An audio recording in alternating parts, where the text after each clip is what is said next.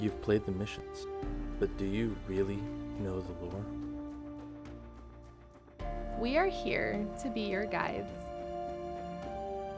Your guardians. This is Guardians of Lore. Good morning, good afternoon, good evening, and good night, Guardians. Welcome to Guardians of Lore. This is episode 113, recorded May 24th, 2021. The topic for this episode is Achilles Weaves a Cocoon, Part 1, and I am your host for this episode. My name is Orchid. And I am Elemist, Yay. right? Um, ye. welcome back, us. After a couple of weeks.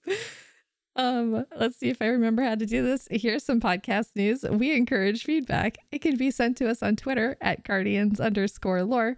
You can tweet at me at hey it's orchid. You can tweet at Elemist at I underscore am underscore Elemist. You can send us an email if tweets aren't long enough at guardians underscore lore at outlook.com. You can also leave us a review wherever you can leave reviews for the podcast. Um, you can also just straight up hang out with us in our Discord. There's an invite for the Discord in the description for this episode. Um, you can also find our info on thelorenetwork.com alongside many impressive lore content creators. We're also there for some reason. yeah. Still figuring that one out. I don't know why we're there, but we're there for some reason. Still figuring it out. Still figuring it out. Don't know why. Anyway, hi Elemis. Welcome back. Ugh. Hey, it's Orchid. Hey. I I am Elemis. Question mark. no, Um, I am Elemist. I that's true. I I I am hey, it's Orchid. Um new season who dis. Uh, we recorded an episode last week and uh, the Gorgons just blinked it out of existence. So because the Vault of Glass came back. yeah. Excited screams. So um we could talk about the new season first. Thoughts?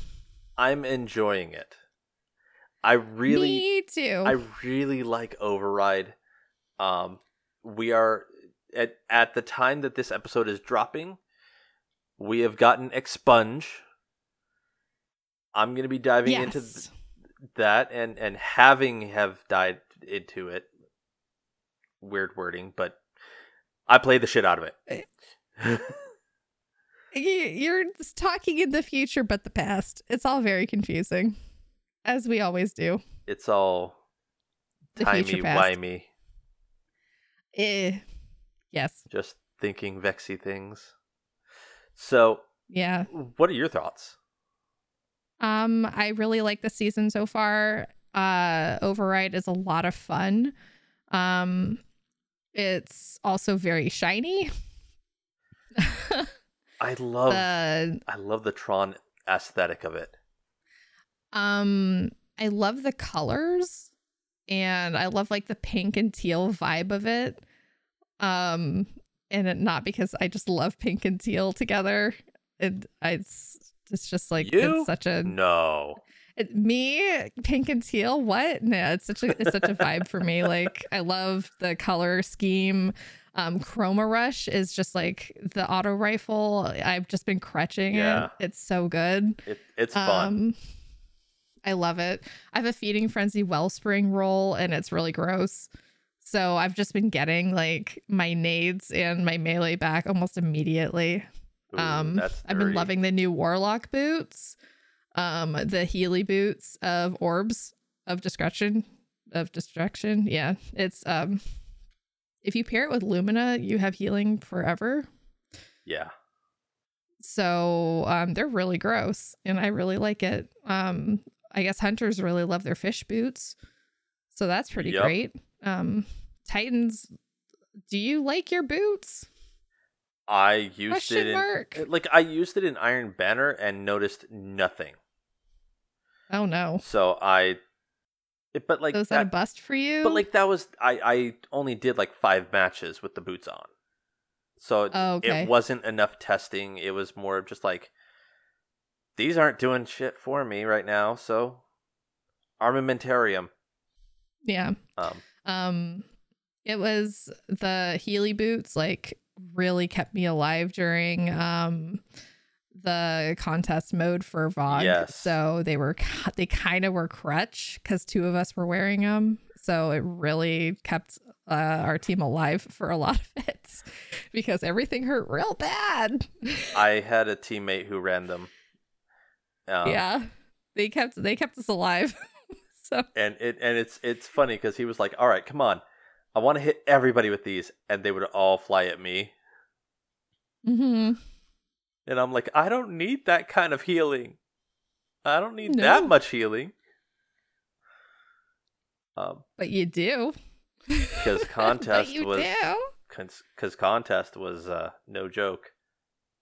Mm-hmm. Contest uh, was definitely no joke, but um, yeah, Override is super fun. Um, I really like everything about it. It's um, it's it's great to go in with five other friends because like what I think what's really been missing from Destiny are six man match made Yes, like things that you can go in. Like I really liked Menagerie. Um, because like and I think also because it was like a mini raid, so it was a little bit different. But I really like this activity because it has platforming and it has it feels a little bit like Gambit, but not. It's a lot like the Arrivals.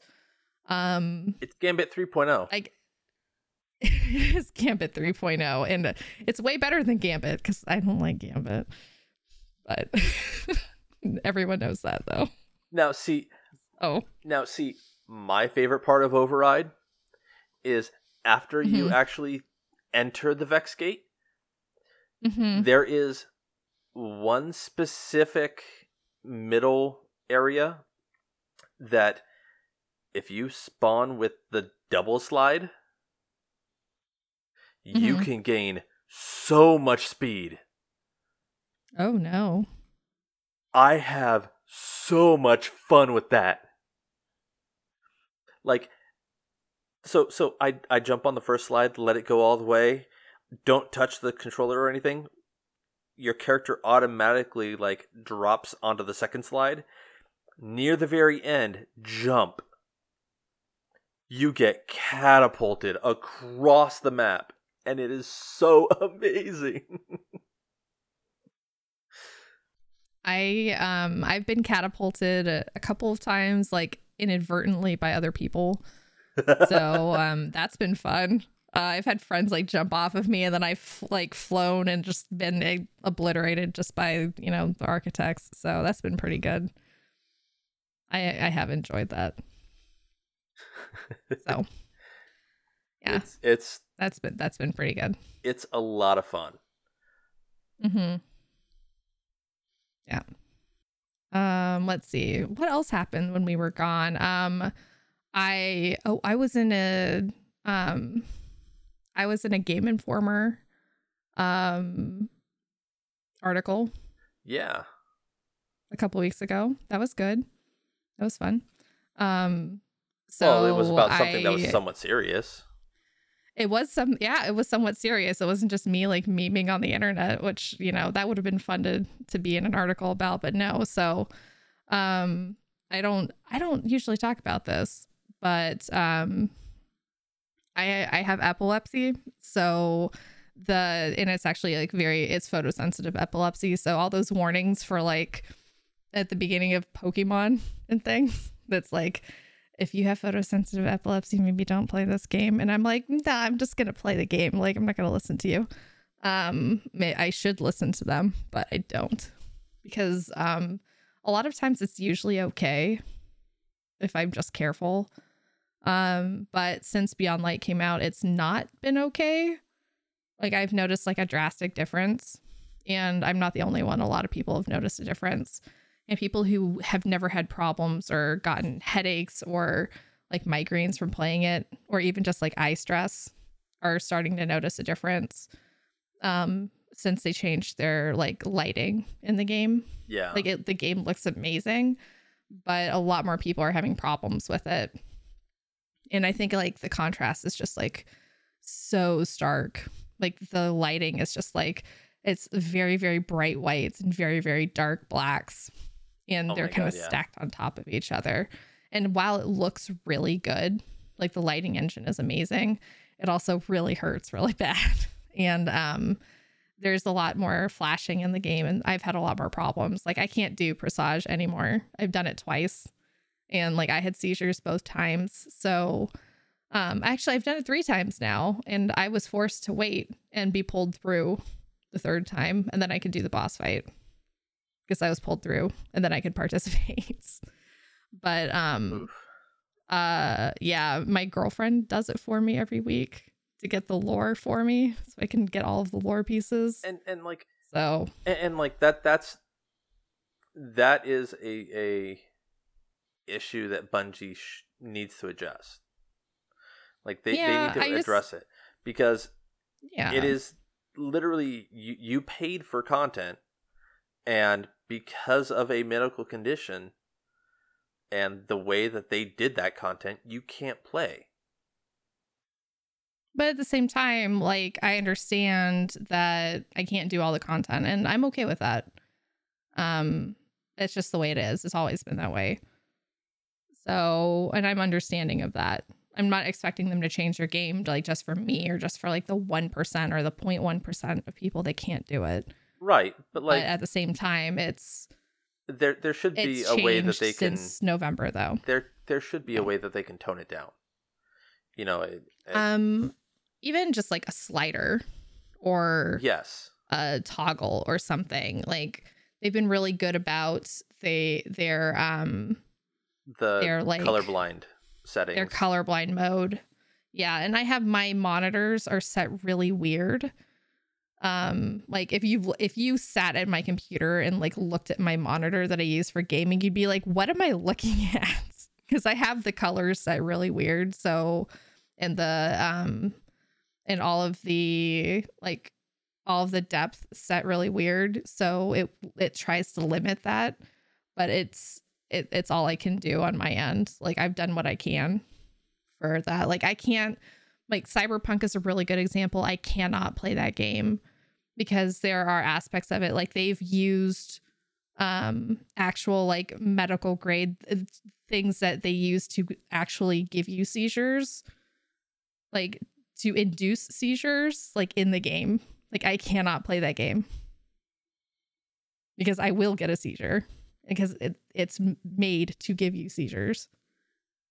Like they've put it in the game on purpose like I don't know why they would the do that. fuck? I don't know why they do that. But anyway, um, I wrote a, a post on the Bungie forums. Um, it got a lot of attention, and not all of it great. There's a lot of really toxic comments uh, because it's the Bungie forums, so of course there are. But um, it got enough attention that um, it was written about in Game Informer, so that was really great. So that's good yeah yeah i really appreciate it like a lot. Um yeah. And and so liana uh, Ruppert wrote about it and at, in at Game least Informer. Mm-hmm. it's, it's getting visibility. Yeah. That's the important thing and and awareness. Yeah. No i um i super appreciate it and i think she was already writing about um she does epileptic psas for games every so often.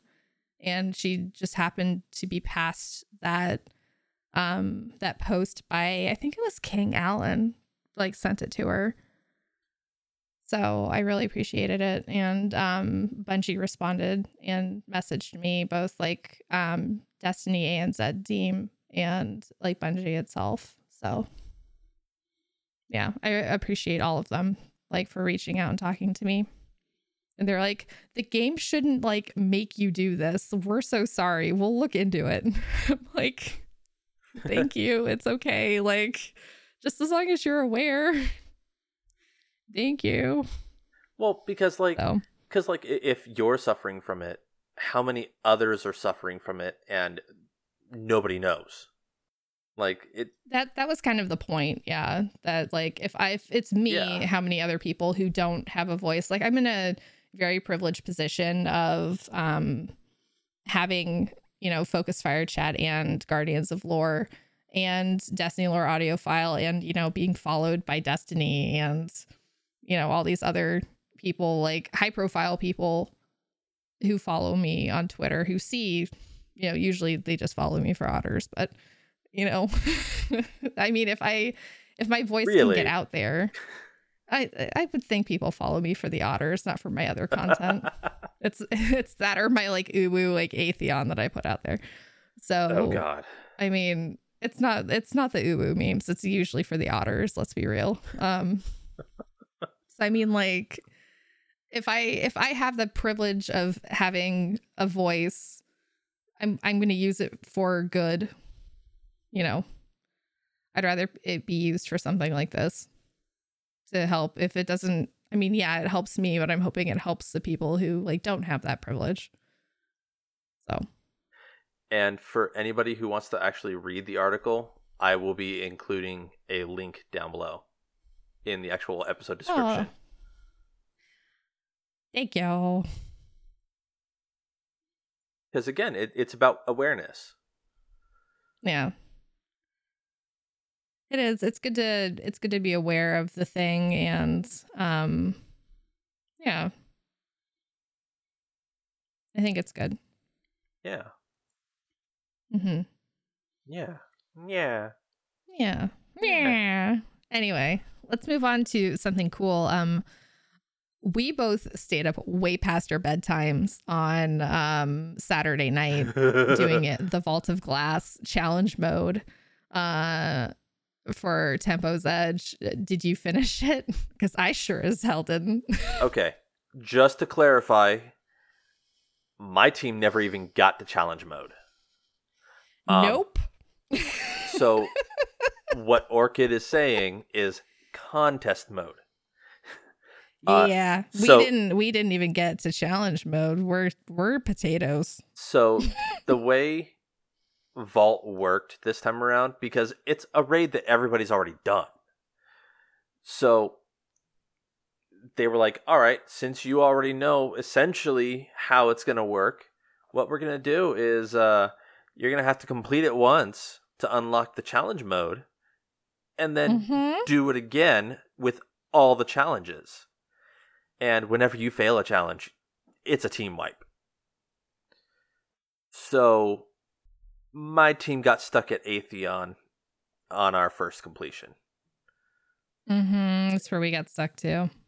Uh, we ended up getting up to like four damage phases, but we just didn't have the DPS.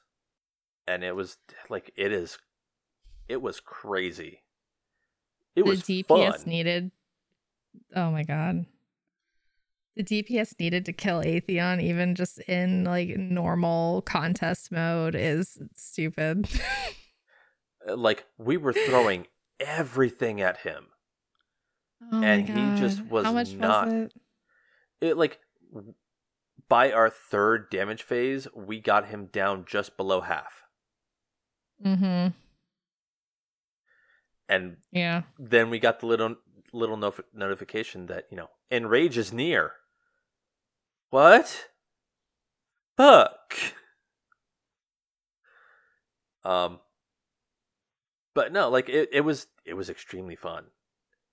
It was so fun. Um, I got a couple good weapons out of it. I have my vision Uh, confluence back.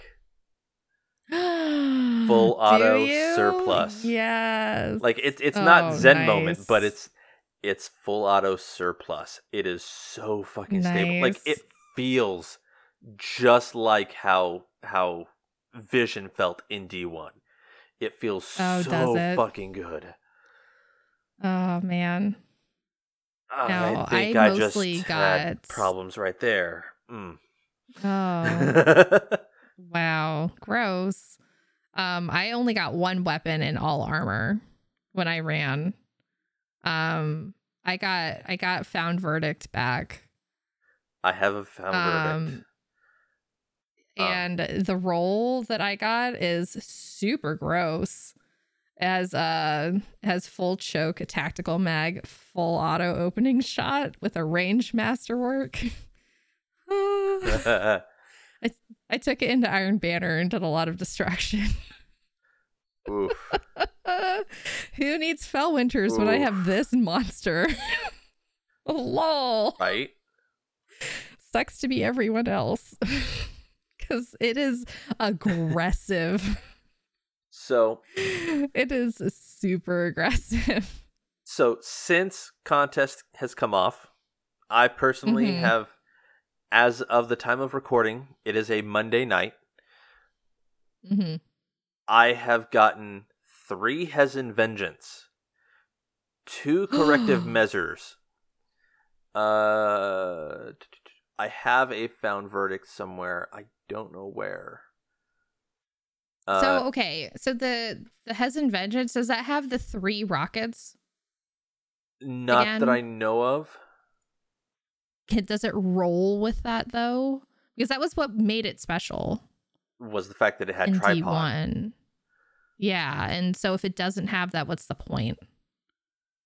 Uh, I believe it has ambitious assassin as a possible role. Hmm.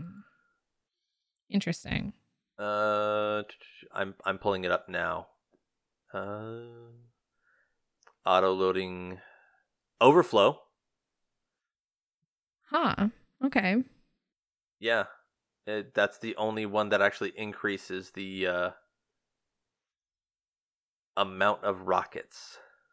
Um, because then I I see you know the unicorn perk. I see Vorpal, impulse amplifier. Yeah. Um. But yeah, so I I have three different he- four different Hezen's vengeance. Uh. Two corrective measures. I have a, a fate bringer. Um like going in I just wanted my vision of confluence. Like that was the weapon I wanted and I actually got it and I am over the moon.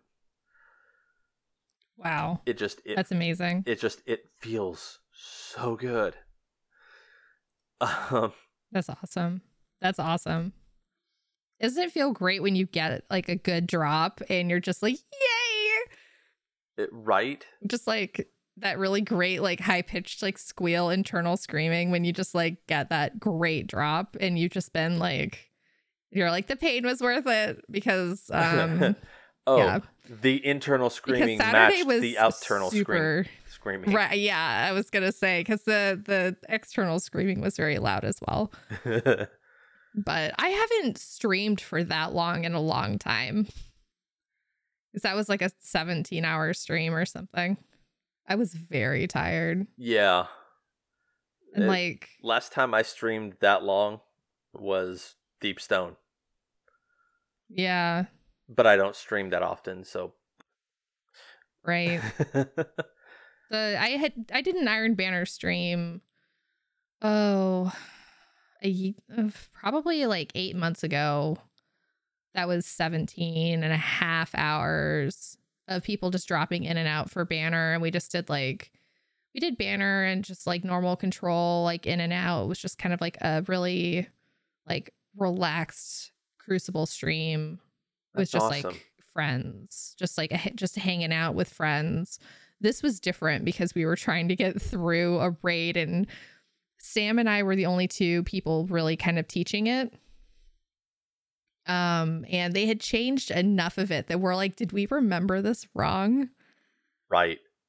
And um, so we were just kind of like freaking out a little bit. So there's just like you can see the panic on our faces because we're like, we don't remember this. Right. Um, it was it was great. I love that they changed just a little bit in each thing, enough that you had to sit there and think about it. Um, and you couldn't use the same strats that you used to, but that you still kind of could. You know? yeah. So the raid all in all, I think was fun. I would consider I it felt a like I really- success. Yeah, I felt like I really let my team down because we didn't finish it on Saturday and I really wanted to get that clear, but um I don't think anyone minded because like once um once contest mode was off, everyone kind of cleared it the next day. Oh So- yeah. Like the next Mhm. day, my team went in and got three clears. Yeah, everyone just blew through it the next day. I was talking to uh Aura, um uh evil Aura on Twitter who does a lot of um doggy type things and streams. He also does um Planet Destiny. But he um he was saying that when his team went in the next day after they did Tempo's Edge the night before, he's like, we were dying so much the next day because we um because they were like expecting it to hit harder and it wasn't so they were dying from like stupid things Oh, so, So- they had that overcompensation. yeah they were expecting it to Oh. hit way harder than it did and so they were just like yeah so they were dying from like really dumb things That's the worst. yeah it was very silly Oh, that is. Oh, I feel for Yeah. them. Yeah, it was uh, it was uh it was a silly conversation. but um yeah, so your team had fun. Our team had fun, I think. Oh, we yeah. got like very punchy towards the end. We had to start switching people out because people kind of fell asleep and got tired and um but I think we had fun all in all. Uh, about half the time that we were actually playing was spent at Mhm. Atheon. Um, the last like two or three hours, we were losing our minds. I think our I think we spent a couple of hours at the Templar boss.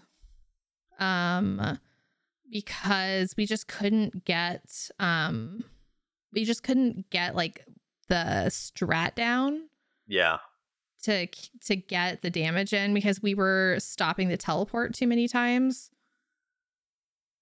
And that was a problem because then we just couldn't deal with the minotaurs because they were just Yep. absolutely destroying us. yeah. So we're like, we can only stop the teleport once. We can't stop it like three times like we wanted to to try to get more damage. Um so that was um yeah, that was a problem. And the next time we were we were actually stuck at like confl or at the um at the gatekeeper. Oh, Um no, we were stuck at gatekeeper jeez. like right before Atheon because we're like, what are we missing? we're so dumb. Like we couldn't figure it out. So Like Gatekeeper was, was was kind of rough. I, I, I will it was give you that one. Um, be- it- we were using the wrong supers and stuff. And we had we couldn't figure out the rotation because we were trying to do it like in D1 and not because they had changed it. Gotcha. because there was the debuff, so it couldn't be one person anymore. So, because we were trying to do it with one person running it, like we did in D1, and not like the rotation of like someone has to drop it and pick it up and and run it. So and once we figured that out, and it, it was funny because as as my team would come up to a new encounter i would sit there and be like Mhm. all right this is how it was in d1 if i'm remembering correctly. And then we would see what was different.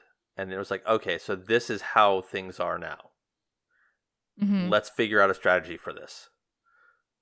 Yeah, um we got super stumped on oracles because it's like four or five rounds and it's just that last round of oracles you have to remember the order for seven of them and it's like at, at the end we just had somebody with a piece of paper you know and and pencil yeah, because we just we could Mhm. not remember it. Um, Templar gave us a bit issues until somebody cleared it with dual shotties and anarchy and supers, Mm-hmm. and then my team was like, "That sounds fun," and we ended up two facing him. Um, gatekeeper that one didn't take us too long like once we figured out what was actually the issue or what was Mhm. changed it, we got it down and and i mean we had several wipes because of stupid mistakes or you know somebody you know trying to get behind cover to heal and just getting one shot by something and so like we had a lot of deaths but it ultimately was not a difficult encounter and then atheon Yeah. Mm-hmm. and like we were getting so tired that at that point we were like all right we're doing it the old way we would try it for 10 wipes and then all right uh people are doing it this way so let's try it. We would Yeah. switch everything up and then well that didn't work. Let's go back to the old way. So we would do that for several wipes and then well i i prefer the stairs. Like we just kept going back and forth. Mm-hmm. and it getting the rhythm down like i was messing up because we kept going back and forth and and we were Yeah. just all shot like we were mentally drained Yeah. I mean, it happens. So it was it was a lot of fun though for anybody who hasn't ever attempted a day one i highly suggest you fu- you get a consistent raid team you know eh, find Yes. five other friends and go in with them it's um it's a little harder if you go in with like an LFG. Um, I'm not saying it bad things happen because an LFG team has won world's first before. Um, I'm Eater of Worlds. I'm looking at you. like it happens. Um, at the same time, like just know that for my team, it was a teaching raid and it was rough in some places. I don't raid well with people I don't know. Like I don't raid really at all.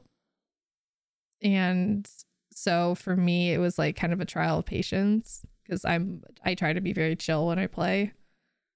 So, um it was a very long night. And um especially like while streaming. So if you're rating and you are streaming at the same time, be very very aware of who you're rating with and make sure you're comfortable with them. Like that's like my only suggestion. And make sure you have food and that you're drinking water and that you take a break to stand and stretch. yes And cuz my chat reminded me to do that like constantly. They're like, "Orchid, have you drank water in the last half an hour?" I'm like, "No." so, make sure that you do that because uh, chat will remind you if uh, you don't. yeah So that's pretty important. Um, let's see what else. What else did we do? Oh, um, I was on Planet Destiny and Guardian Downcast this week.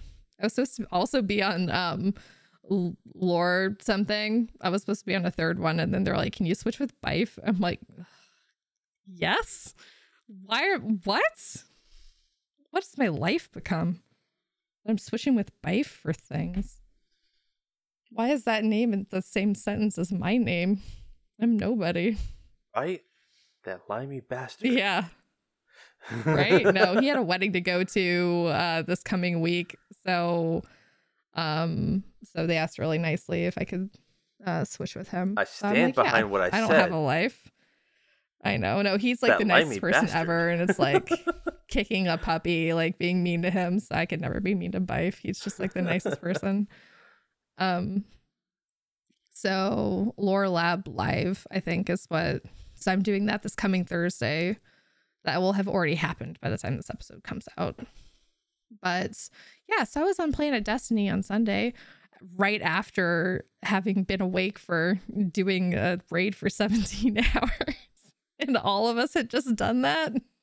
So like Dan Infinity and I were just like so mentally cooked. We're just looking at each other we're like, what is life? what are call outs? Oof. he showed me a bunch of um of kind of like MS Paint level um drawings that people in chat had sent him during the raid of like the call outs that people have made and I'm just like what are these and why do they look like penises? they, they were not Oof. good. It was a lot of fun though. I had a really good time. So that should be up on wherever you can download podcasts at some point. Um and it is also on uh it's also on Twitch. If you want to go back and watch the VOD, you can see my exhausted face. Uh luckily my camera has like face smoothing and I had makeup on, so I looked less tired than I really was. Um Oh, also that- Guardian Downcast was so much fun. So like Hazel and Gator are just like the two nicest people I've ever met. Oh, and are. you were on you were on their podcast a while ago and they had nothing but like high praise for you and said that you were just like an absolute delight when you were on. it, it was um, And they are are two of the awesomest guys.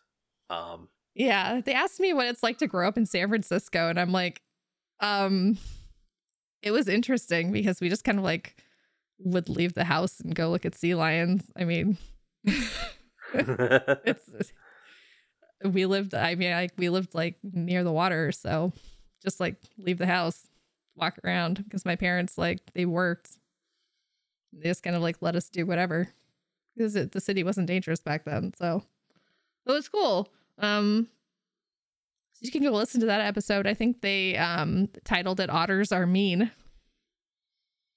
so which oh I did in fact say that during the episode. Otters are mean. Otters Oh. aren't nice. and and see the the the episode that I was on was named the Thydra Oh my god, really? because we were talking about um the chickens the the Uh-huh. the Vex chickens and I have a clanmate who called them Thydra once and I'm like oh that is amazing Mm-hmm. Yeah, yeah. but yeah, they are the nicest guys.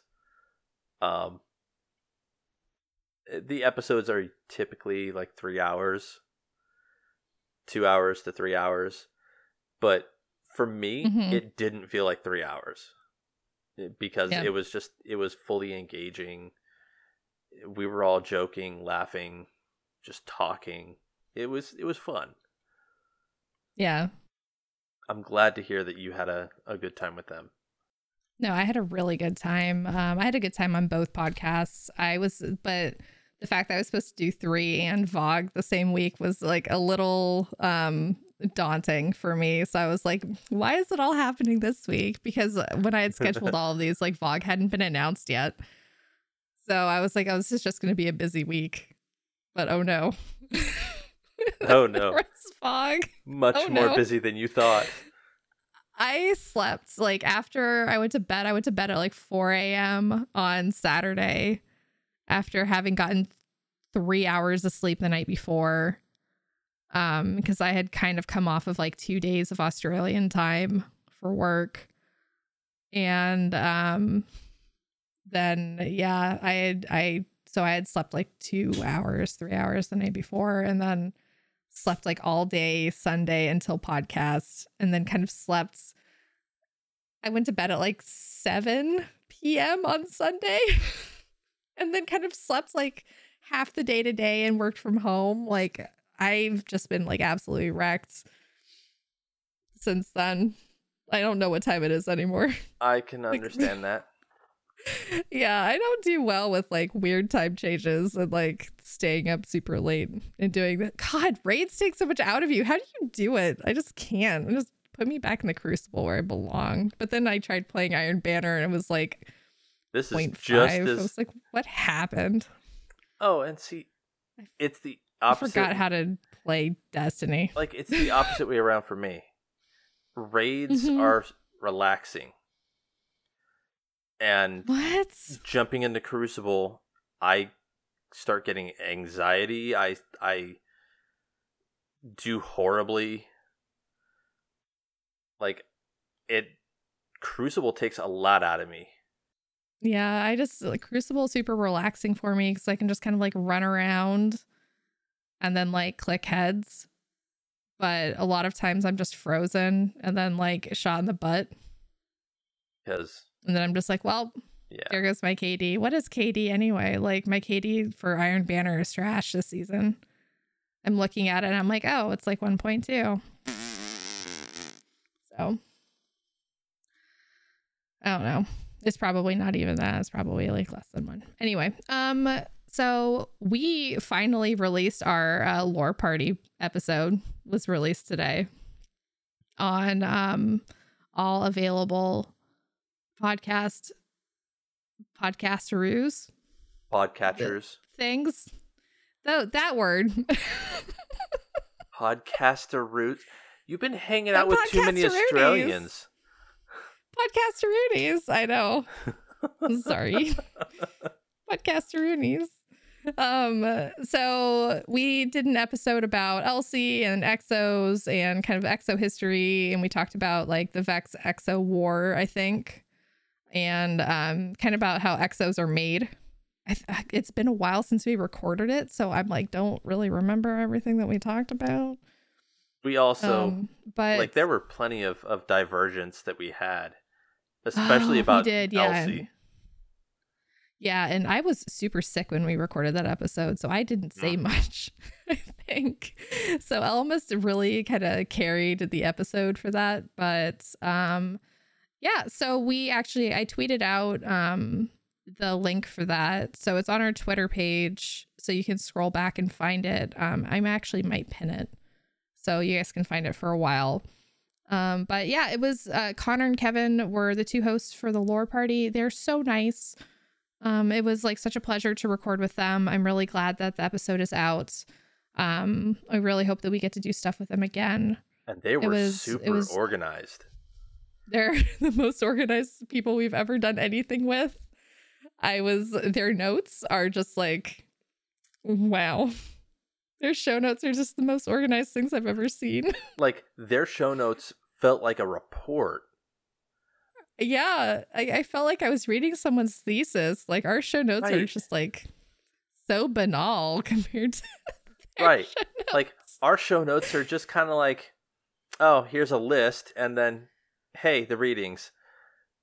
Their we literally notes- have like we have dots of like what we're talking about in the twoggle and then we just have the lore like pasted in we that's it we have nothing else like all we have is the lore that we read we don't have notes that we talk about anything everything we talk about the lore like comes like from our brains we have nothing else like we just pull it out of our butts every single time that's the magic of this podcast is that we just make it up as we go along i mean we're really organized and we totally think about what we're going to say before we say it.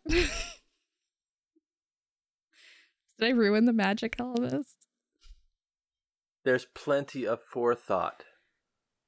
Yeah, totally. Plenty of forethought. Completely. Mhm. Absolutely. what? uh, No way. but yeah, it it was really fun talking with them. We had plenty of of parts of the conversation that just splintered off because oh yeah, this one thing you're talking about reminded me of this. And I I they just rolled with it too. Like they had specific things that they wanted to, discuss and I would take them down an alternate path, and they were like, "Oh, let's talk about that for a moment." So how you know, and it was it was a fun episode. Um, It was a really fun episode. I'm so glad we got to do it. yeah, I'm glad they asked us. It was like such a pleasure to do it and to meet them and um just get to talk about Destiny with other people, like and meet other people in the community. I love to get to do that. Like it's great. Now, the one thing I am going to say for our listeners is they do more than just Destiny. Um, they tend to do a lot of lore that is across all kinds of different franchises. But if it's anything like the Elsie Bray, you know, Exo Stranger episode that we did, it, you're gonna be drinking from the fire hose. So they um they do The Last of Us. I'm just looking at like the latest episodes they've released. So they've done The Last of Us, they've done Elder Scrolls, Hades, Pokemon. Um, they've done other Destiny episodes, Spider-Man, uh, Fire Emblem, Star Wars, Doom. Um, have been the bigger ones. They did a couple cyberpunk episodes. So if you're really into a bunch of video game um, things and comic books and stuff. They've done Infamous, they've done Assassin's Creed. So if you're into a bunch of different kinds of video game, comic books, um, I guess like books, movies, stuff like that, or the lore of many different things. It looks like they have seasons and stuff too. Yeah. So um I would definitely go check them out. Um they're on Spotify if you have Spotify. I'm sure you can find them on Apple and Google as well. So, yeah, they're really nice. Connor and Kevin are super, super great guys. Very organized, like we said. Not like Yep. us. We just can wing it. Like we are now. like we are now. Elvis, you're going to be on another podcast? Tell me all about it. Yeah. So I'm going to be on the Guardians Ghost Cast on May 28th. So the day this episode drops. Um with uh Truth Lives or Truth Lives. I'm not quite sure how he wants that pronounced. Uh Sweaty I'm pretty Spooks. certain as Truth Lives. Yeah, as I said it, it kind of sounded right there. Uh, but yeah, Truth Lives, Sweaty Spooks, and TFB King Kai. um, yeah, we're just gonna sit down and talk. Like, I, I don't even think we have an actual, like, topic. So this is gonna be interesting. You don't have a topic? Are you just going to talk like Destiny? I don't know. I That's I cool. I think they are a more generalized podcast. Um, Okay. I I haven't. Neat. I am gonna say, you know, I I am the the horrible guy here. I haven't actually heard their episodes yet. Um, and a lot of that is because I listen to podcasts on my way to and from work, and I'm I've been working from home the last year, so not much going to work. But Is that going to change now with your new job yes. you just started? Yep. so I'm I'm gonna actually be Hmm. able to to listen to podcasts again. I'm so excited for you. yeah, me too. Yeah, new job. Who dis? But But you're excited. oh yeah. So I think that's it. yeah, a lot That was a long. a lot can happen Yeah. in two weeks. Holy crap! Has it been two or has it been three? I feel like it's been nine years since we've. It's been 84 years since we've done a podcast episode. Just don't throw your necklace like it. into the water. My necklace is already in the water. My pearl necklace. what up? I'm gonna go into a lore network ad. Yes, please.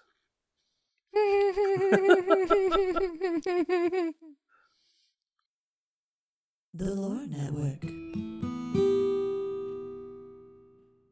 Tune into the Spinfoil Theory podcast for questions. Who is, who is an or? Who, who is an or? What, what is what is an or? What is that? For queries. Did the Hive really just body shame the Vex into changing their frames? For special guests. All the guests. For Spinfoil Theories. Mara Even the saw one the thing is Sabbathmoon. Sabbathmoon. The Spinfoil Theory podcast. Insert information here. So why didn't he didn't give the he didn't give the information? He didn't give the, give the information.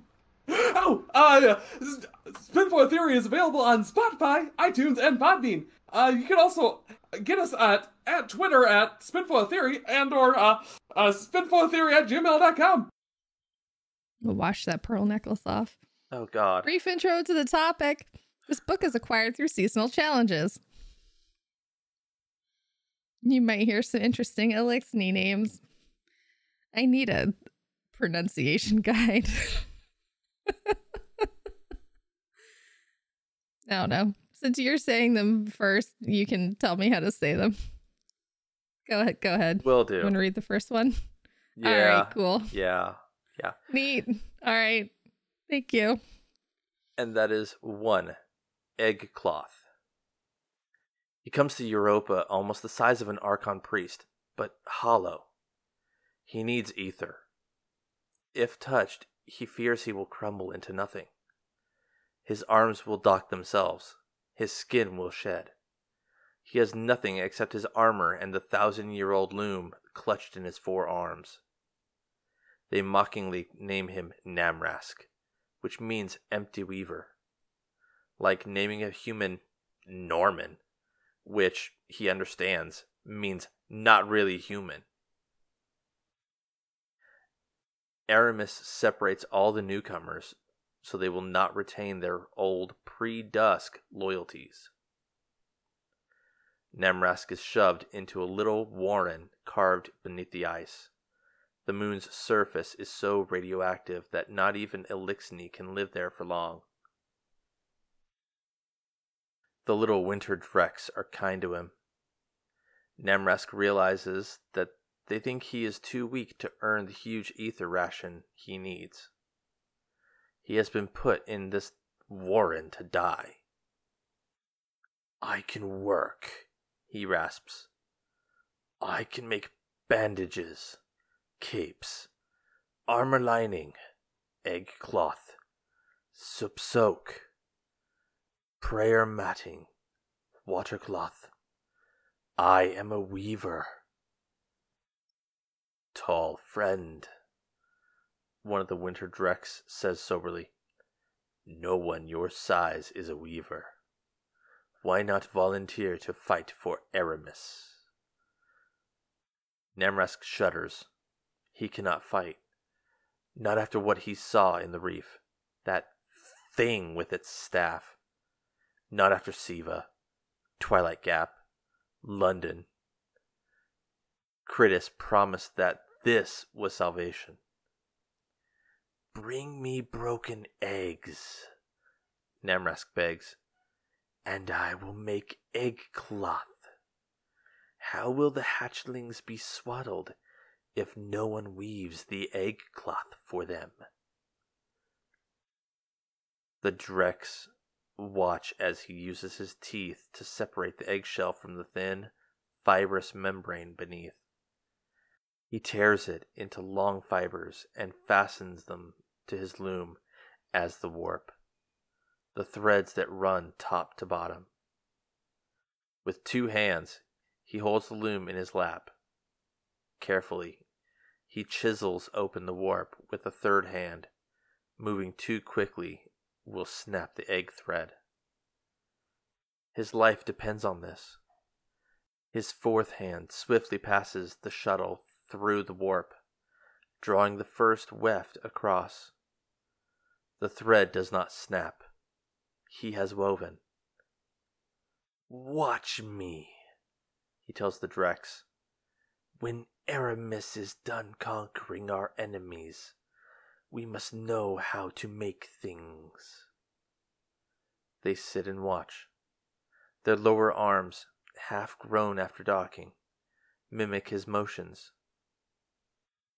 Their names are Eoriks, Oeriks, and Yerix, brother, brother, and sister. When it is done, he gives them the little scrap of egg cloth. They murmur in wonder and rub their cheeks against it. Bring that to the camp captain, he tells them. Tell them that Namrask can weave if he is fed and given fiber. It is the first time he has ever made anything without ruining it on the loom. Oh wow. Right? Poor Namrask. Jeez. So Namrask is kind of being um starved. Um To death. yeah. And he uh it's kind of like fake it till you make it. So And fake this- it till you make it Norman um is doing his best. Ugh. Man, do I feel for him because I I do this every day. Fake it till you make it. Oh Right. man. right. Mm-hmm. Yeah. Um but hey, like weaving, that's a thing I know how to do. I took um in college, there were things you could do at like the craft center and like they had looms. And so like like I I took weaving in college. Because of course I did. Hey, I can weave too. You, Can you? you take synth strand, you buy a bounty, God damn it. you do the bounty, you get synth cord, and then you go to the loom. You turn that into synth weave. I can Uh-huh. I can weave too. Yeah, but did you know that once you have it, you it doesn't transfer to other characters, and you have to do the same thing on each character? Yeah. Uh huh. Pretty mad about that, aren't you? L- Yeah, let's let's move on.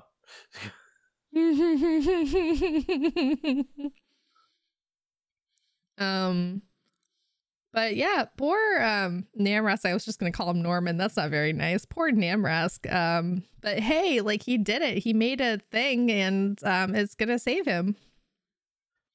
Yeah. but uh yeah they're living in a in a weird little cave um on europa and it's interesting that it says that it's so the the surface is so where is it? On here. The surface is so radioactive that they can't live on the surface. They have to live in the cave. Is it radioactive to us?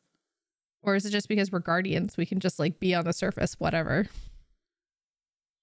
I think that's most likely. okay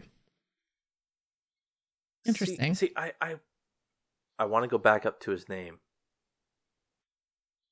They mockingly name Which him means- Namrask, which means empty weaver. And then at the very end, it is the first time he has ever made anything without ruining it on the loom.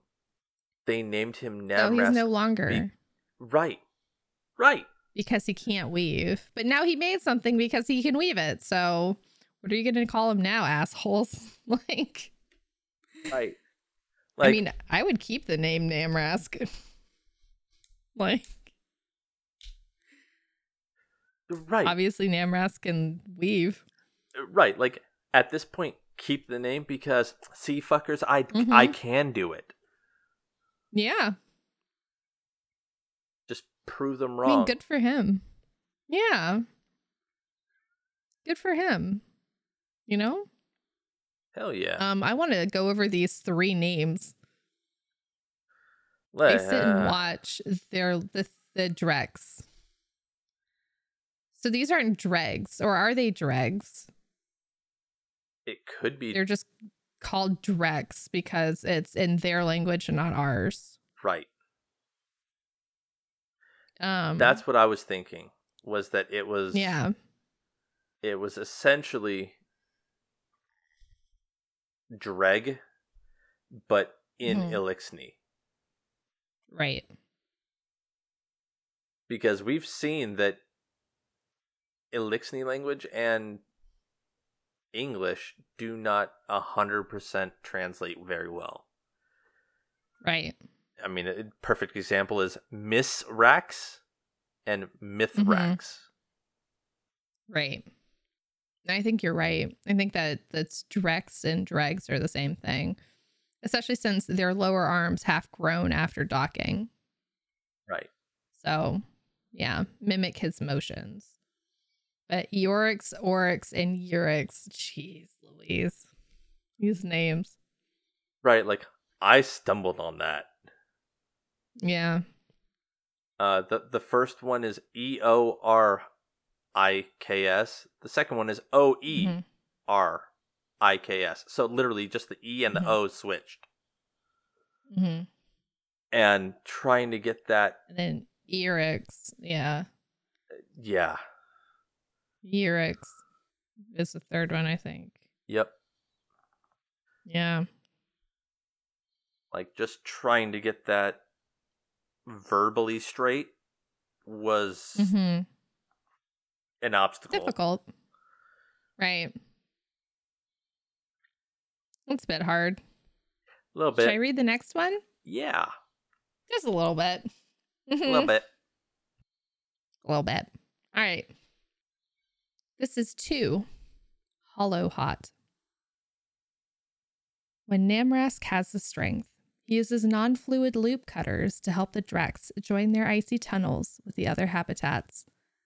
He weaves hollow hot matting to insulate the tunnels, and soon some places are warm enough to remove a little armor. A clutch of eggs is hatched, and the hatchlings are raised in the warren. For the first time since he fled the tangled shore, Namrask can think of more than his own survival. Then the warrior Phylaks, a lieutenant of Eramis, comes recruiting. On the raw ice beneath a black sky, she plays videos of Eramis raising a slab of crystals like a wall, another where she binds a Vex Minotaur in a casket of frost. This is the future of all Eliksni. Who among you would wield this power? she asks. He keeps his head down. You. Namrask looks up carefully. Phylaks's shock pistol is pressed to his brow. She puts the weapon down beneath between them, a sign of truce, and makes a Aurelius bow of respect. You have the size of an old fighter. Why not come forward? He is afraid his voice will fail. It comes out strong, but like another's voice. I saw what happened the last time Eliksni reached for new power, and the time before that, and the time before that. I will not be a part of it. Shrugging, Phylaks takes up her pistol and walks away. There are many others who will take your place. Later, Erix tries to change his mind, but Namrask refuses again. Eramis derives authority from her ability to grant this power. She cannot give it to everyone. If she does, her authority is lost, he says. Has she destroyed servitors? I think so, Erix says quietly. Drektok says that she broke a servitor during a ritual to give power, to show that the old ways are done. Of course. Will society always be based on violence, where the basic worker is not the weaver, the farmer, or the healer, but the Drek? One pistol, one knife, one unit of labor, employed to steal what it can, the value of a Drek life. And Namrask helped make that law. He rumbles. She preaches salvation, but she cannot save everyone. She keeps ether scarce, more than we can get alone, but not as much as we need.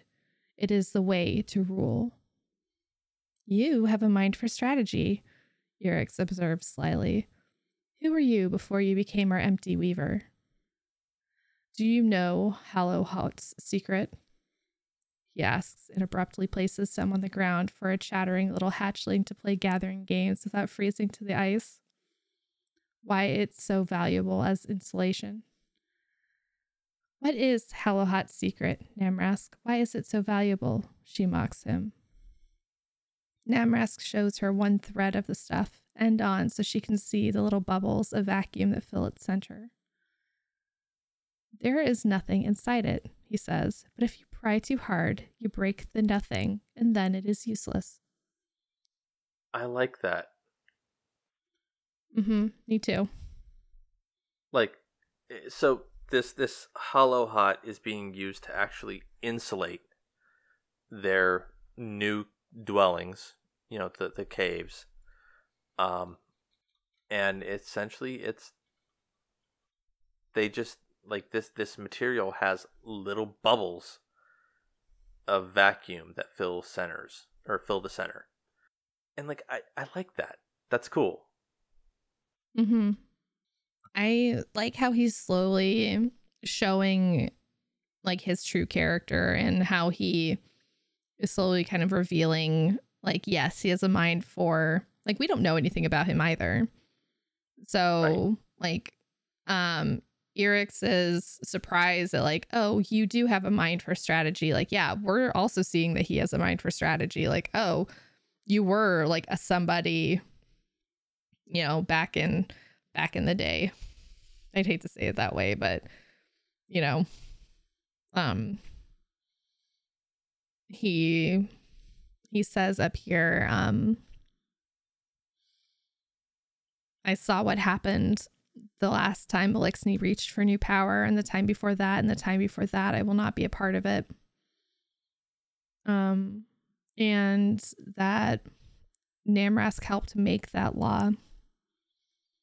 So he was an enforcer of some kind. He's large.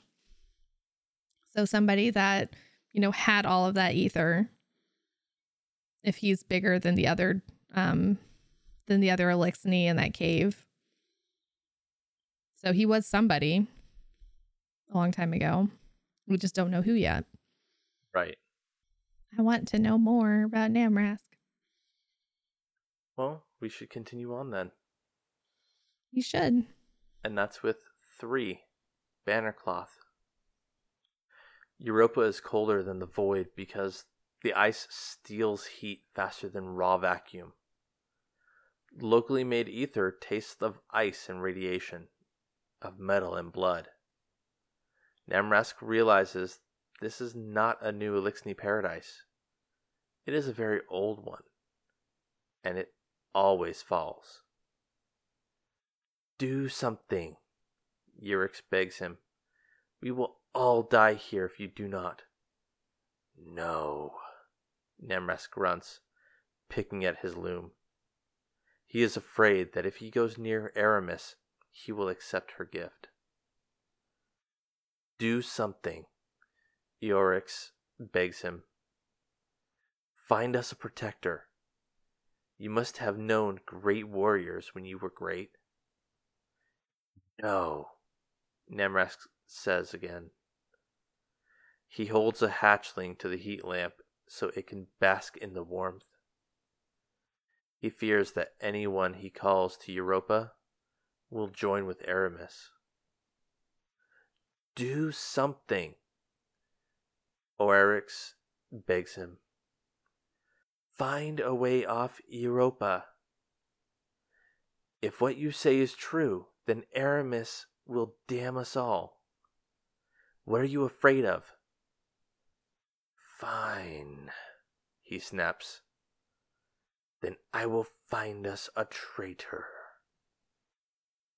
For the first time, Namrask makes the long walk to Riis-Reborn. It is built in the ruins of an old human city, and the angular, crowded architecture makes him growl in fear and bloodlust. He remembers when the Eliksni broke the walls of the not quite last city and took what was within. Snixus and Pixis guard Eramis's chambers. The twins make Irelis to him. She will honor you if you honor her. O great Ak, don't say it, he growls. Not that stolen name. I'm here for Eramis. Where is Variks? When Variks, the old judge, sees Namrask, he laughs. I thought you would be in that hole forever. You put me there, didn't you? Not I, sir.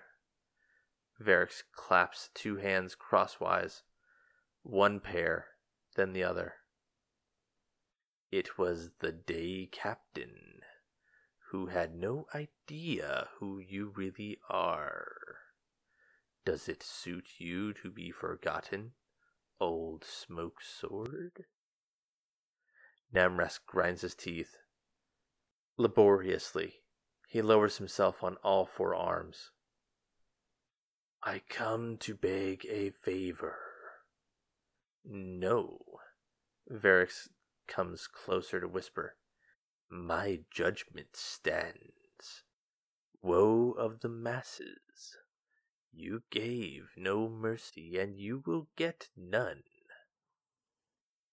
You make a habit of serving queens who will abandon you. Nemrask whispers back. Eramis is doomed, Variks. She is whirlwind touched, as I was once. She knows what she risks. Why else would she have sent her mate and children to another star? Athris is gone? Woeful news.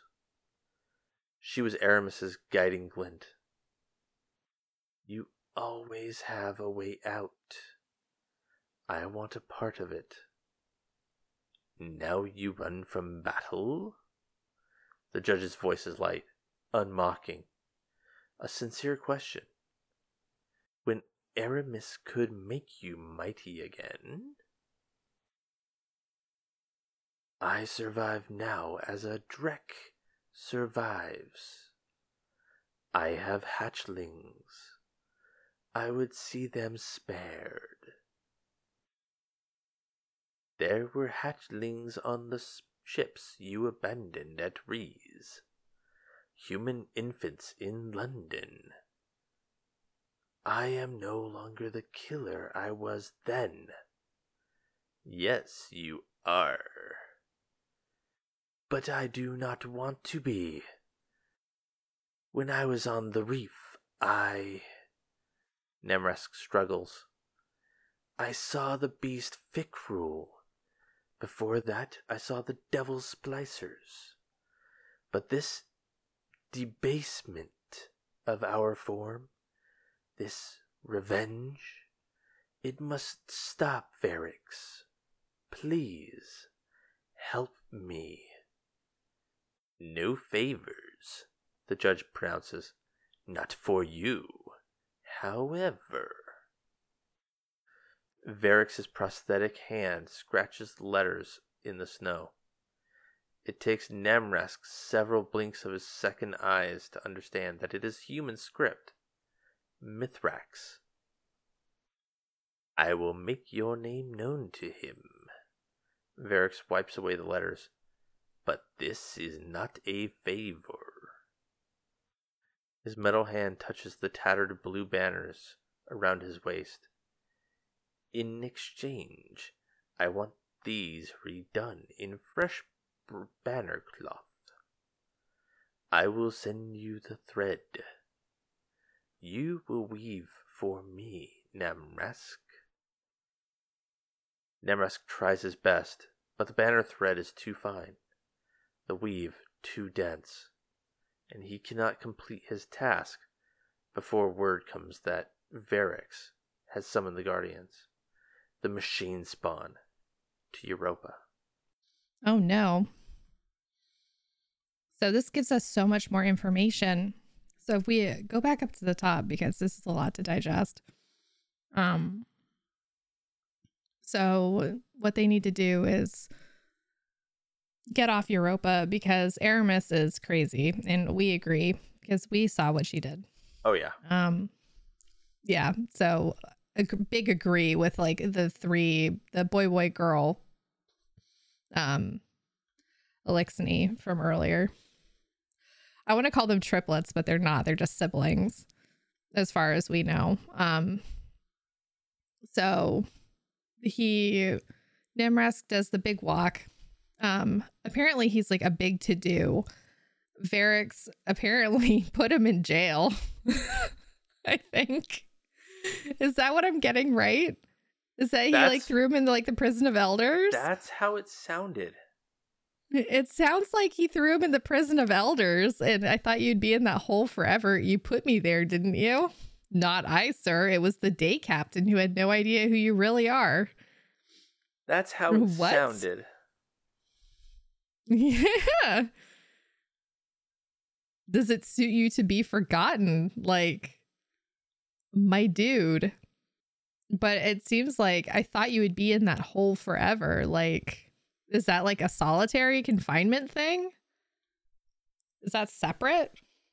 I suppose. or is so. that hole, or does that mean that cave? I don't know. Like, Because like it, it could be read both ways. yeah. So I don't know if it's like the cave or it's the. So I'm to me when I heard it when I heard you read it, it it read to me like it was the prison of elders.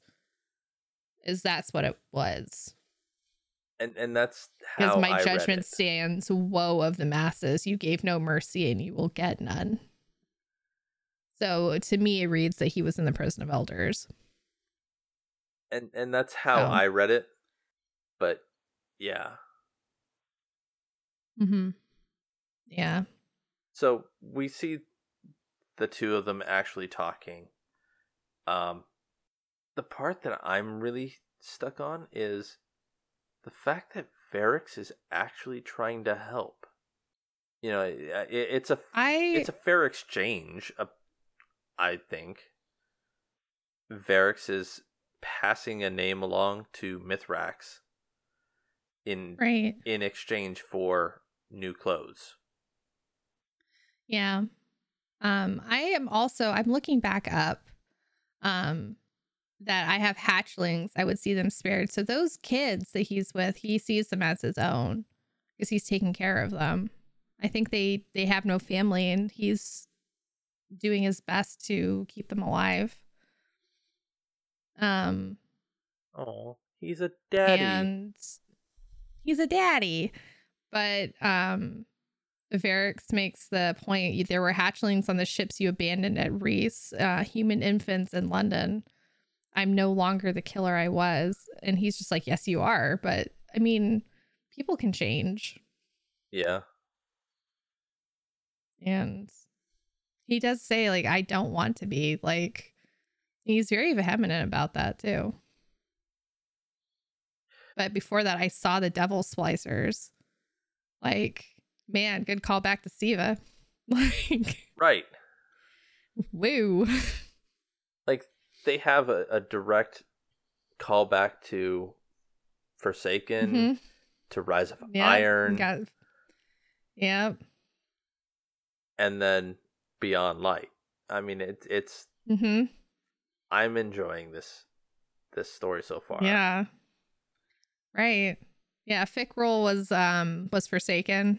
Mhm. Uh, Devil Splicers was Rise of was Rise of Iron. Uh, Mithrax is Beyond Light. yep.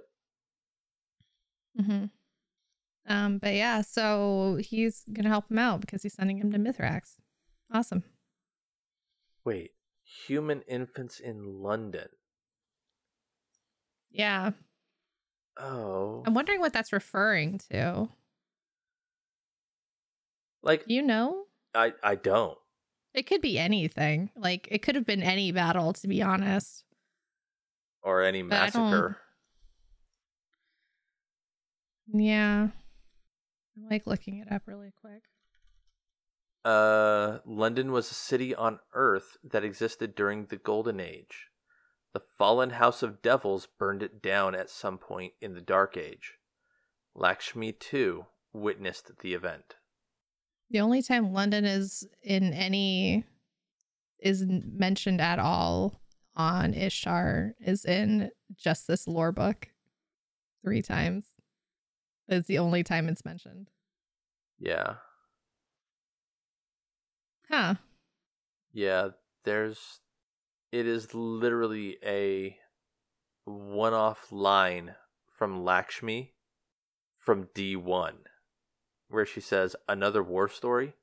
I was there when the House of Devils burned London. And that's it. Hmm.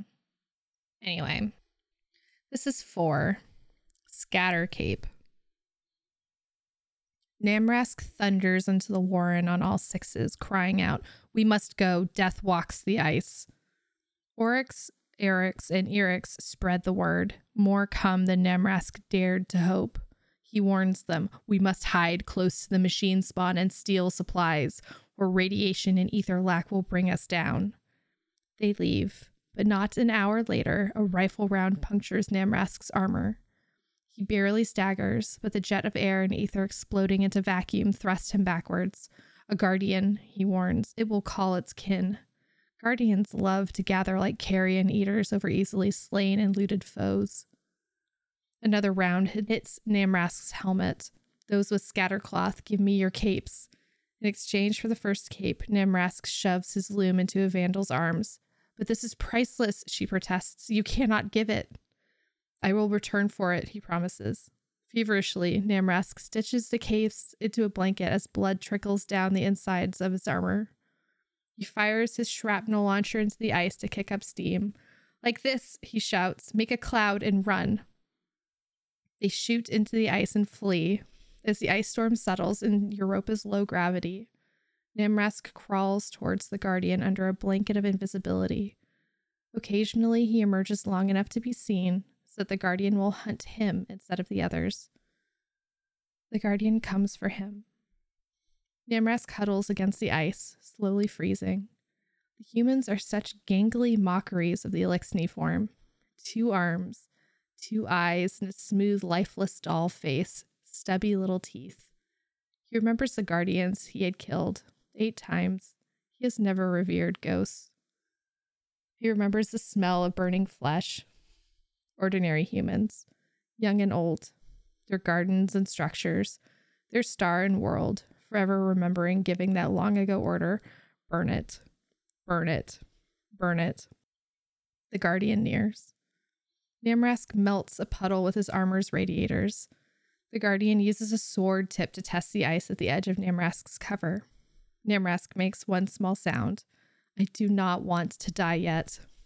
A shock pistol burst scatters off the guardian's armor. They whirl, sword down, rifle up, sights on Urix. Foolish, brave Urix scurrying on all sixes like a dreck. She has saved him. The guardian mocks her, saying, Oh, bonnier, tu m'as tiré? Tu voulais mon attention? But tu la fier? Uh, their vehicle appears. The guardian mounts it and pursues Urix. Namrask never sees her again. No, not Urix. Urix, come back. That's rough. Also French words. So, Lavier? Lavier, I think. so Orchid, what is actually being said by that guardian? Um, that guardian essentially is saying, like, oh, you shot me. Did you want my attention? Well, you got it.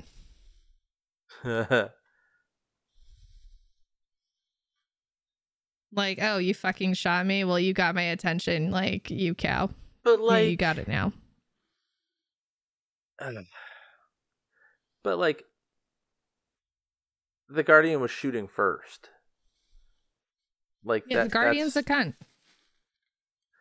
it- yeah, Like, what do you expect? yeah. But like, I, I and I, I've, I know. Looking back, I have been in that kind of a situation where it's just you're sitting there trying to do something in your menu or something, and then all of a sudden you're just getting hit, and it's like, all right, fucker, I got you. Um, he was pursuing Namrask like almost relentlessly.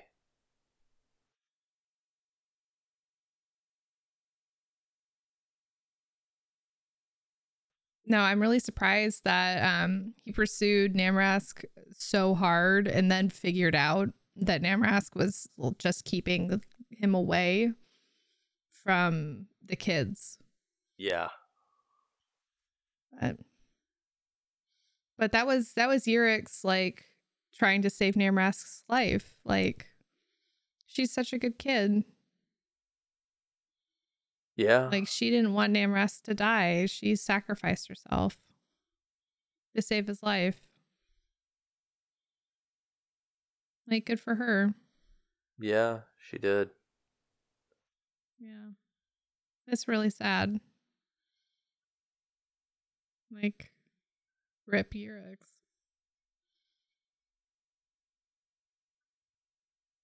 But This was a really stressful, like them trying to get out, get out as fast as possible because guardians are coming. Because guardians are Right. shit. Right. Like And and like this you ever, th- yeah, this just reminds me of that opening s- missions scene where like mm-hmm. you see a bunch of of Eliksni just kind of sit there there in the the cave and they're like quiet quiet quiet. A guardian's coming.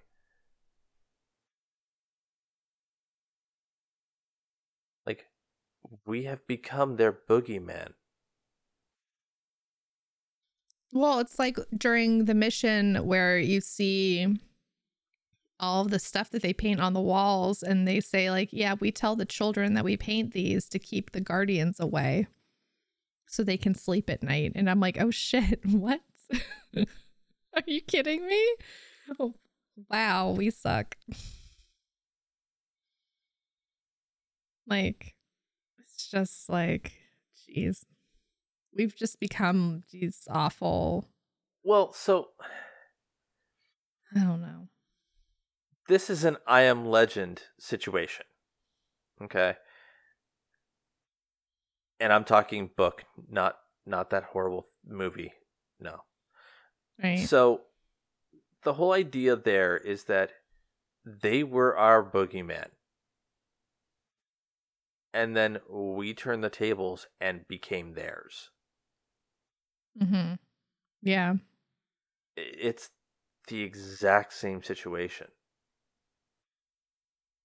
And it's it's good storytelling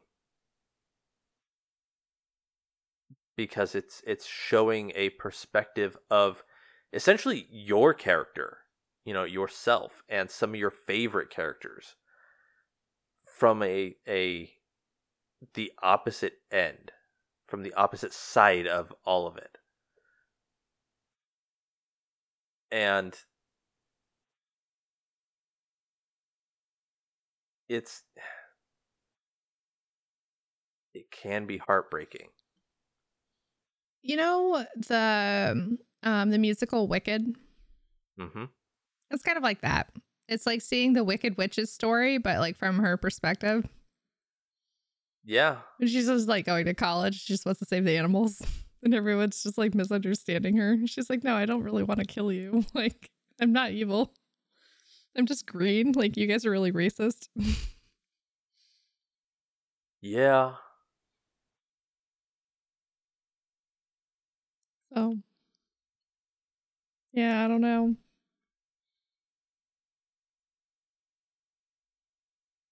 i don't know either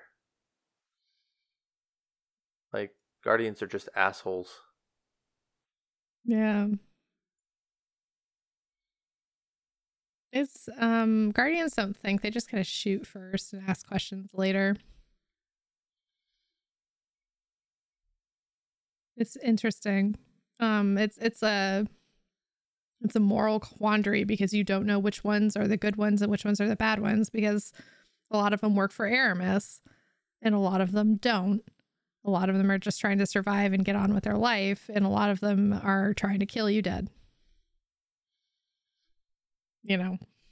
So it's, I don't, it, this entire season and last season have really started to make you question everything. And that's why I like where Destiny is going because everything is a gray area now. Nothing is as black and white as it was in the beginning. It wasn't like light versus dark or good versus evil. Now it's like, wait a second, like, what am I doing?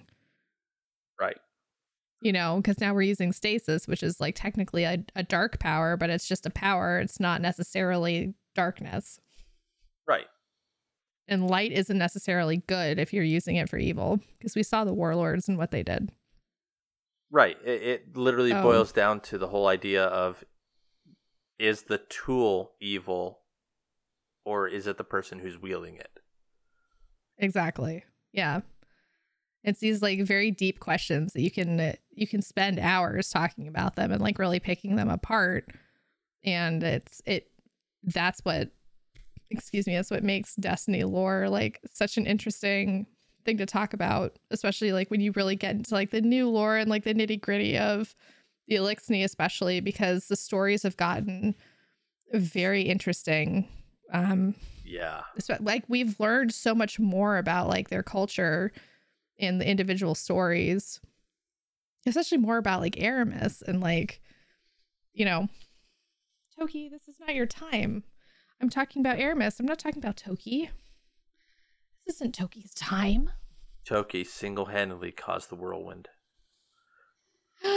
toki is the whirlwind. Did you hear that toki? You are the whirlwind. No toki.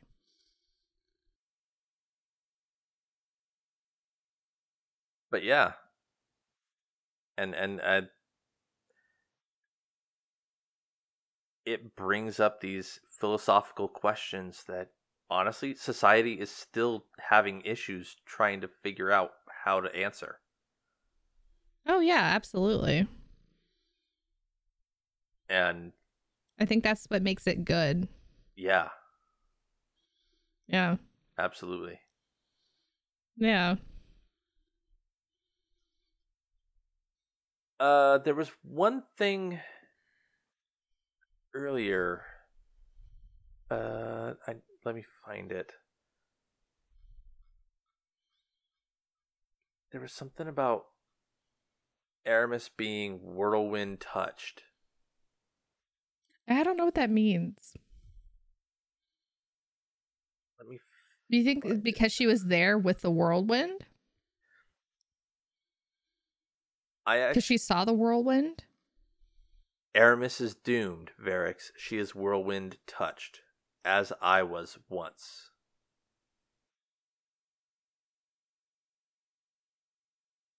It was in the third entry. Um, only reason I bring it up is because I actually had a clanmate who brought it up and was like, I don't know what this means. So, uh, I'm looking it up on Ishtar, but I believe we don't really have an answer for what that means. Yeah, it's it's only referenced in this entry. But considering there are other references to being touched by something,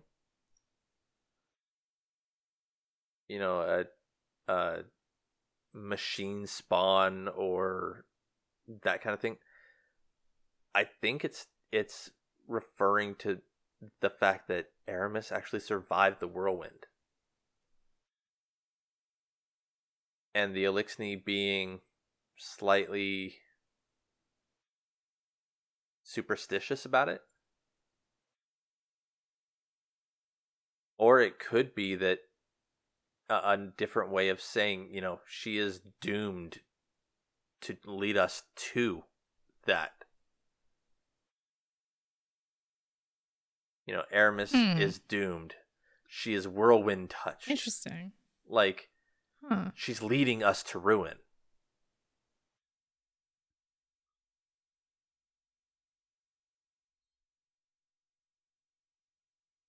Weird. So we don't have an actual answer, but No. The speculation is fun. Yeah.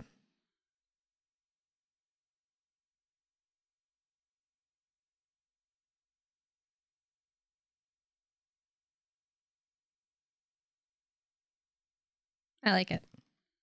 Yeah. Maybe we'll know more um as we go on Maybe. and we read next week. Yeah, so um I think we're going to cut it. Um I know this one is a little bit shorter than we usually do and it's only because this one's only 8 entries. So we could have gone and made this really long and done all 8 or we could have cut it here and then do 4 next week and I think we're going to do it that way. So we'll do 4 next week for this one. Which I think is good. Yeah. So, um, Elemist, do you have any shout outs? Shout out to uh my day one team. Awesome. That's Mr. Pickles, Micro Ike, Raging Monkeys, Spooky Anime, and Chaotic Josh. Uh, also, shout out to anybody who who actually jumped into the party, uh, jumped into the Twitch chat, I should say, uh, and just partied with us for a bit. Like, yeah, it was six of us playing, but the chat was kind of funny.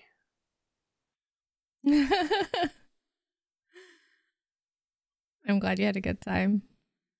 Yeah. Chat's always a good time. Oh yeah. Chat's a fucking riot. My chat was hilarious. yeah. Yeah. So yeah.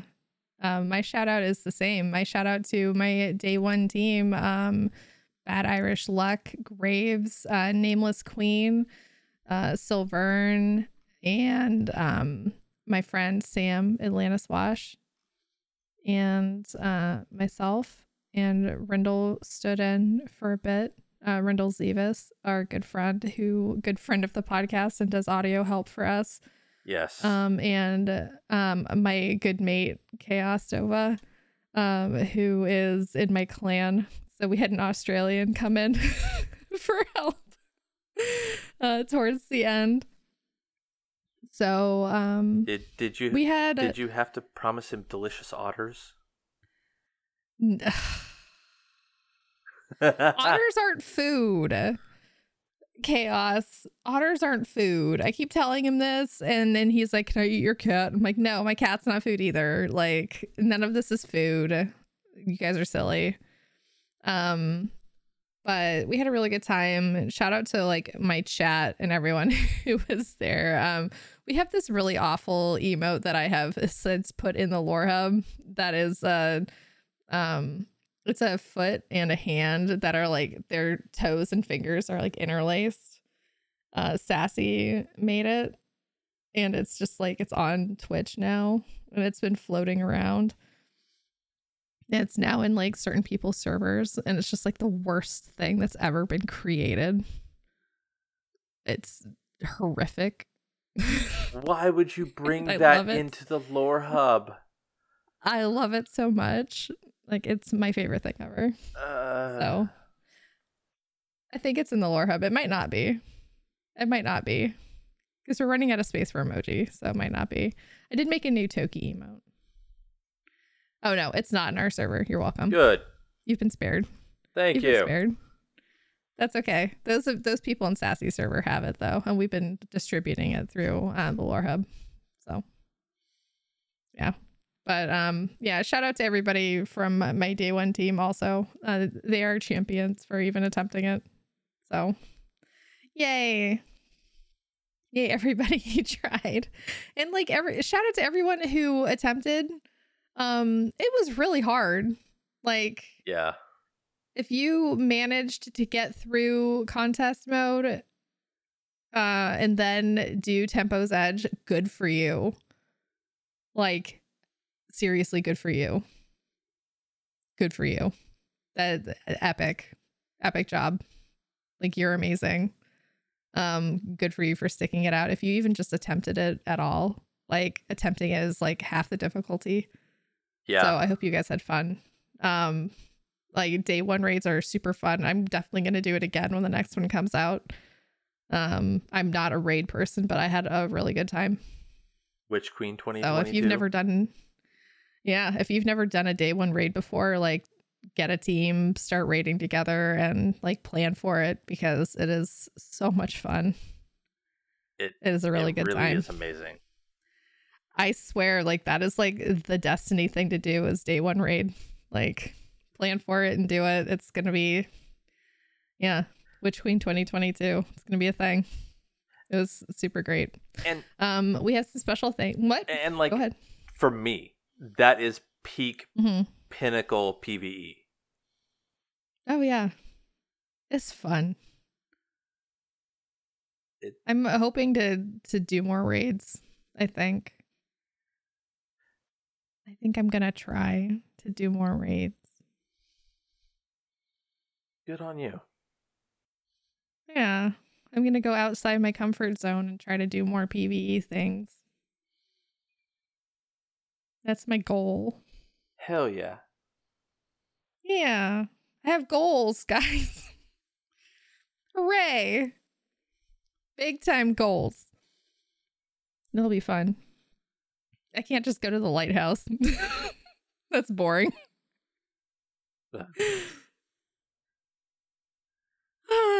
Anyway, um, we have special thanks for this episode. Um, the artwork for this episode is courtesy of Volshock B on Twitter. Uh, thank you so much. The music for this episode is copyright of Bungie. We're able to use it under their fair use pos- policy. God, words are hard Yeah. uh, because they love their content creators. God, my mouth is not working tonight. Um, if you'd like to dive into Destiny lore on your own, visit ishtar-collective.net. Thank you so much, Baxter. You are amazing. Uh, they are the resource we use to make our show notes. Um, oh, one thing I forgot. Um, guys, set your calendars for GCX 2021 in June. oh my Do god, it right yes. now. Uh huh. I'm gonna be on the lore panel. they don't know what's gonna hit them. It's gonna be great. Woo. Um, that's gonna be. Uh, they actually have a date now. That's why I'm saying set your calendars because we didn't have a date until now. The date, the GCX lore panel date, is going to be Saturday the 19th at 11 a.m. Pacific. That is the lore panel time and date. I will do more reminding as the time goes on.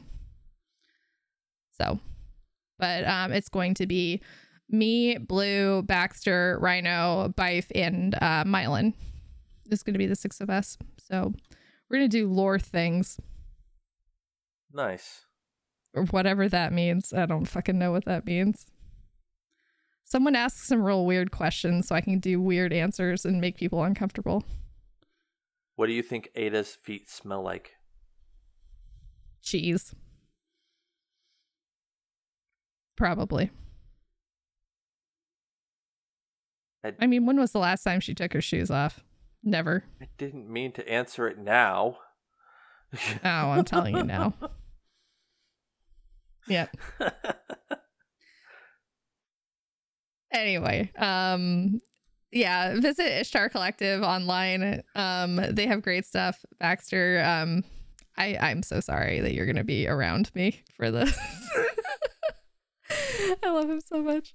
Anyway, um, here's some reminders. You can uh, tweet at us at guardians underscore lore. You can just straight up at me at hey it's orchid. You can tweet at elemist at i underscore am underscore elemist.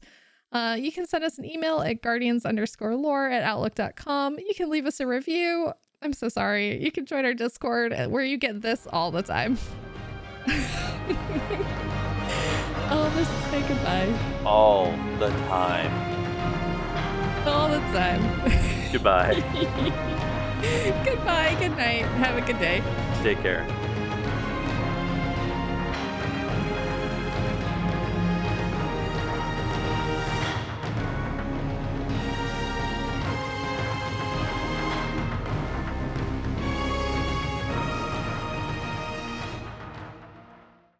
Batuva love. I don't know this last one. Love and Pierre. Oh God, fuck me. Hi, Toki. It's Toki's podcast now. Oh God. Toki's new podcast director. Hi, Toki. He's like, yeah, it's mine. I'm so fluffy. Elemist. I think that's good. Elemist was able to spot the exact moment things started going downhill. when Toki took over. Thank you, Toki. Please go away. He's all wet because it's been raining outside. Oh my! I smell like wet cat now. Wet pussy? like wet pussy. Oh no! Love the fact that you and I both went there at the same time. God damn it! Oh fuck! Do we have anything else on anything that we just read? I don't.